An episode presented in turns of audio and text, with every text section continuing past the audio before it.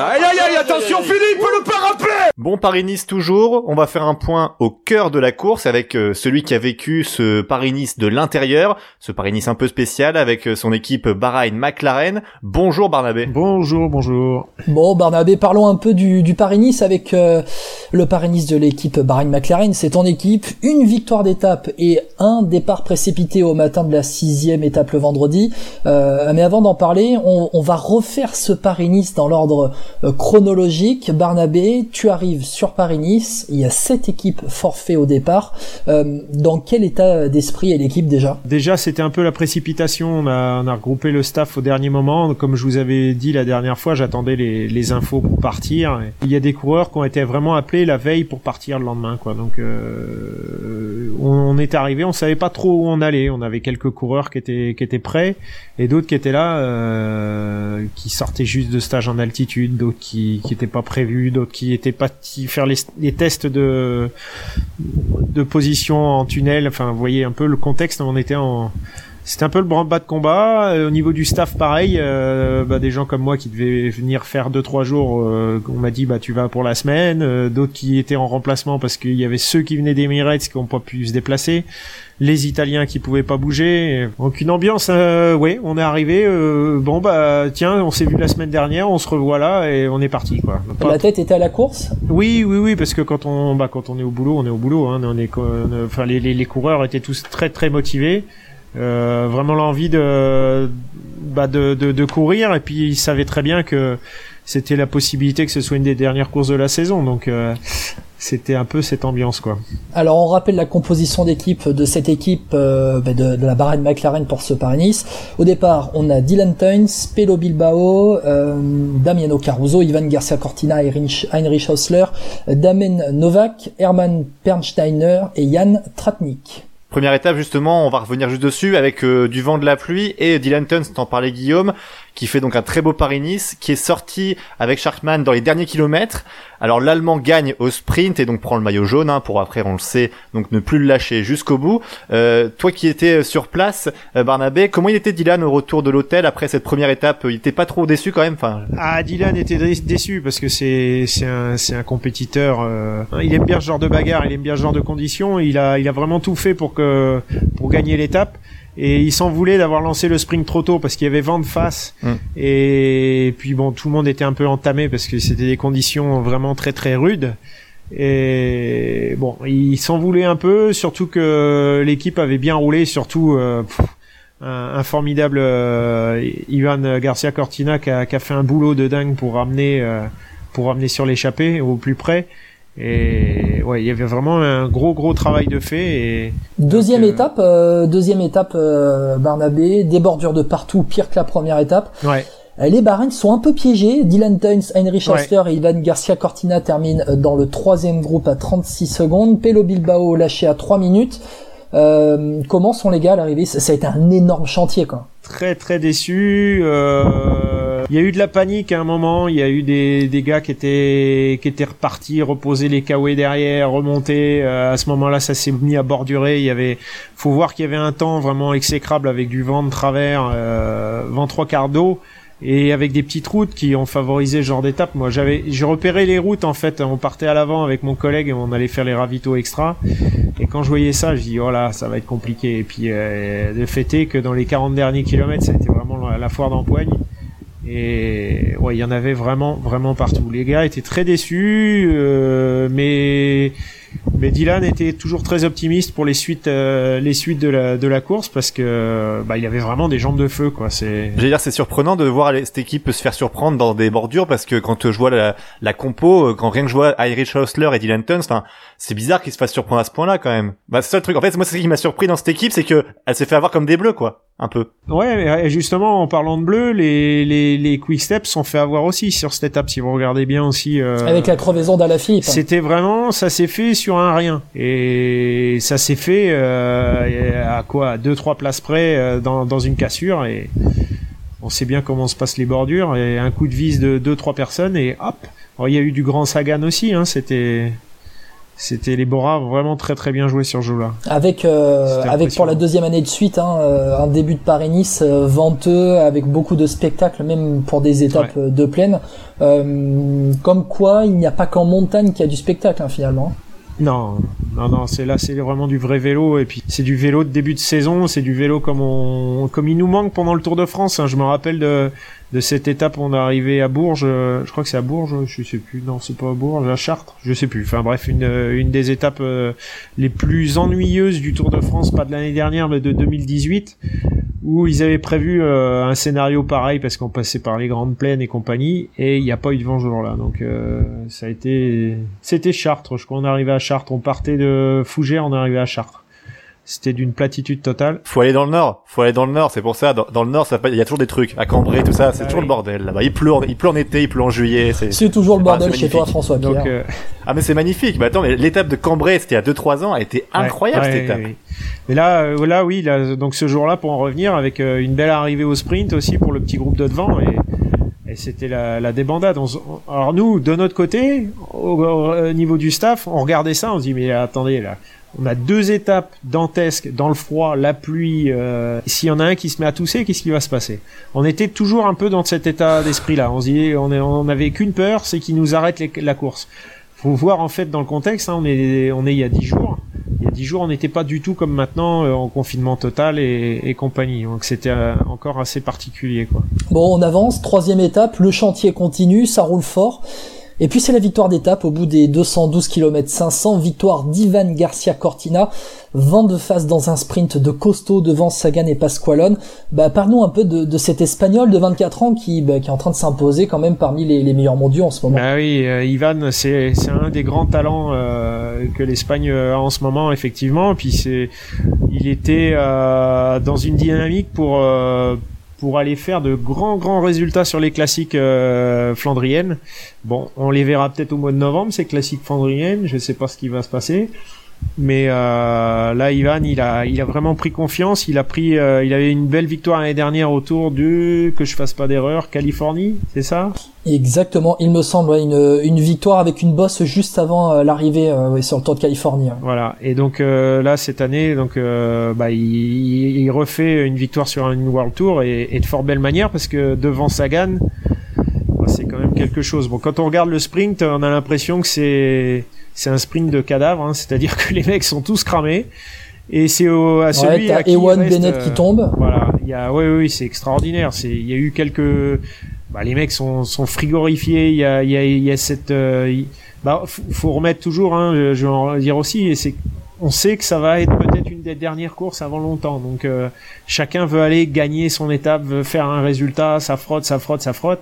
Et avec cette scène incroyable de, de Hofstetter qui accroche son vélo euh, sous la selle de je ne sais plus qui. Ouais, euh, oui, oui, oui, c'est l'auto, c'est Ewan, il, il, il entraîne, il entraîne Sam Bennett dans la chute en même temps.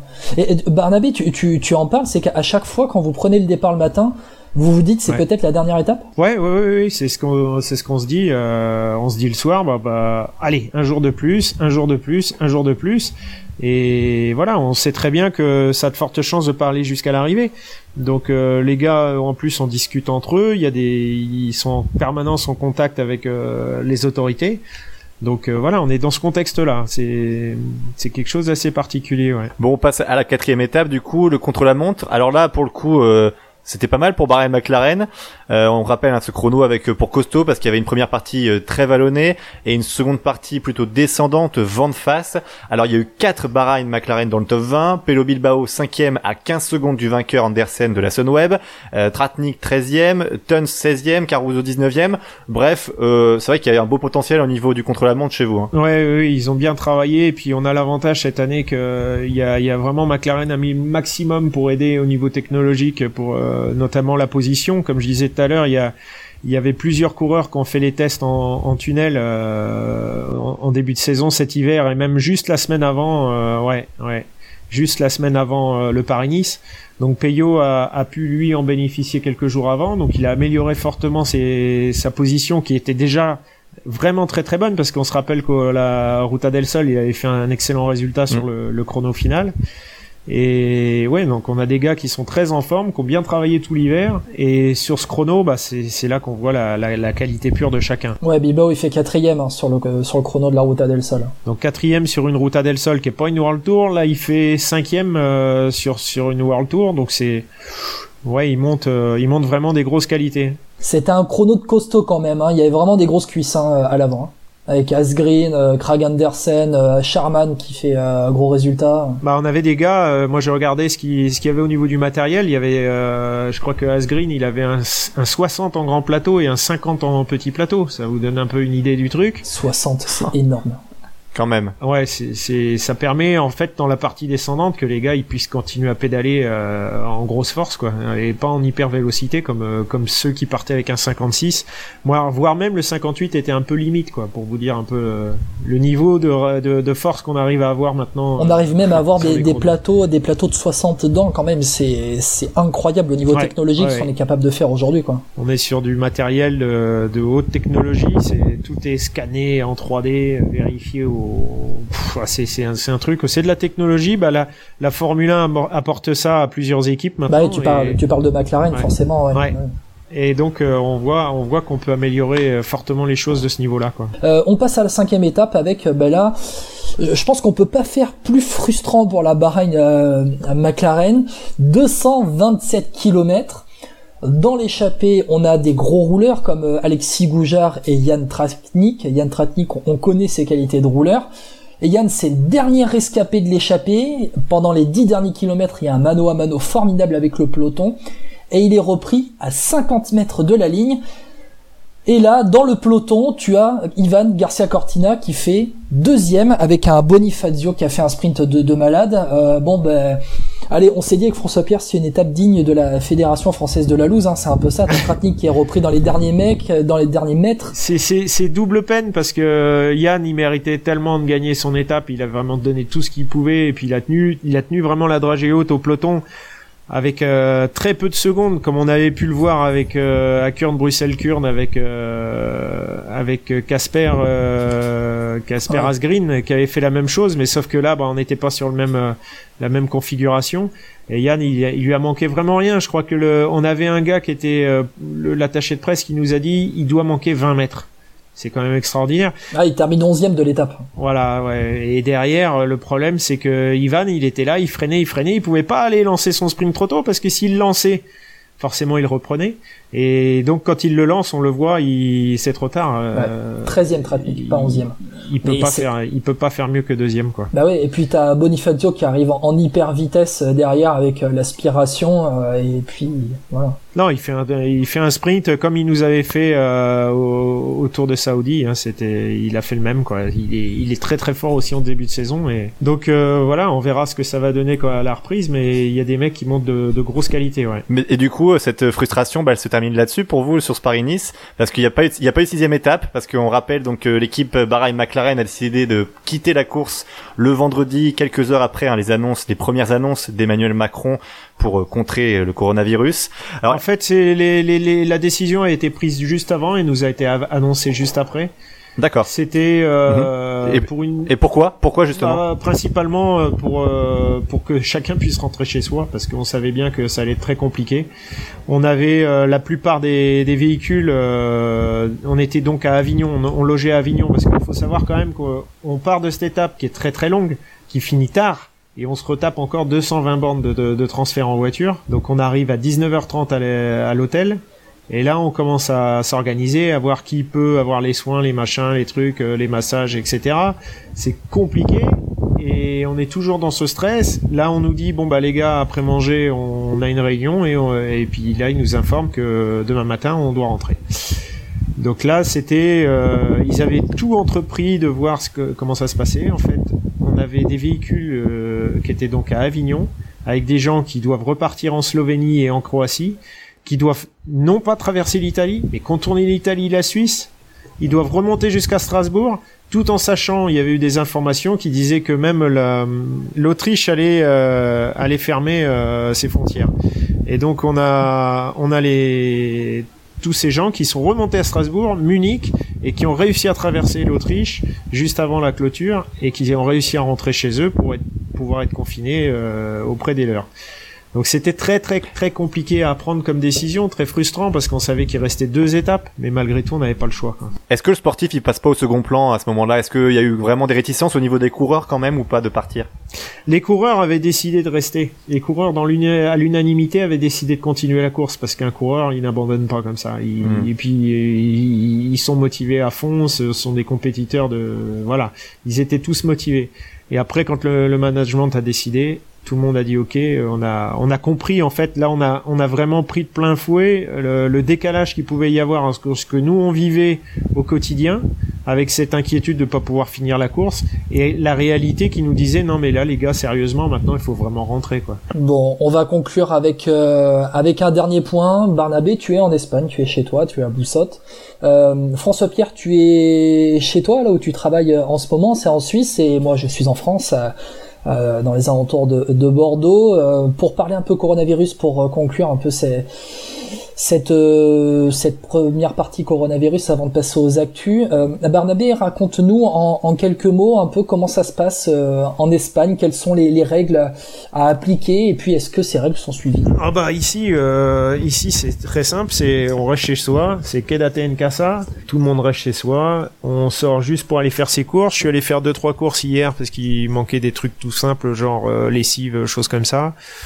Euh, donc euh, bah, les, les, les files d'attente, on est à 3 mètres les uns des autres et un par un pour rentrer dans le magasin, point. Et, personne se, se congratule, personne ne se promène, il y a personne sur les routes c'est tout est respecté. Donc on a des, les mêmes réglementations qu'il y a en France, sauf que j'ai l'impression que par chez vous c'est pas si bien respecté. Ouais, ben moi qui habite à Bordeaux, euh, je vais te le dire, c'est je, je, vois des voitures qui circulent alors pas autant qu'à l'habitude, mais je vois des voitures, je vois des gens qui euh, bah, qui se baladent quand même un peu euh, à gauche à droite. Là, il y a le préfet de le préfet Gironde qui a fermé, euh, la mairie de Bordeaux qui a choisi de, fermer les quais à Bordeaux parce qu'il y avait des personnes qui se baladaient, qui allaient courir. Euh, j'ai l'impression que c'est un peu, on fait tout pour euh, chercher la moindre excuse pour sortir. un peu, quoi. Ouais, tout en faisant un peu attention parce que je vais faire les courses, c'est un mètre de distance, on rentre au compte-goutte dans le supermarché. Bon voilà, il y a des règles. Merci beaucoup Barnabé pour ce deuxième passage et puis on se retrouvera très bientôt j'imagine quand les courses vont reprendre déjà et puis, euh, enfin, faut prendre son mal en patience. Hein. Il y a pas de problème. On est tous disponibles. on, va, faire des spéciales du coup. on fera, on fera des spéciales un peu plus techniques. Du coup, on rentrera un peu plus dans ce qui se passe dans la vie d'un coureur. Je pense. On, on essaiera d'aller là-dessus. Vu qu'il n'y a pas de course à se mettre sous la dent, faut bien qu'on s'occupe, hein, Barnabé. Donc, on, on sera parti là-dessus.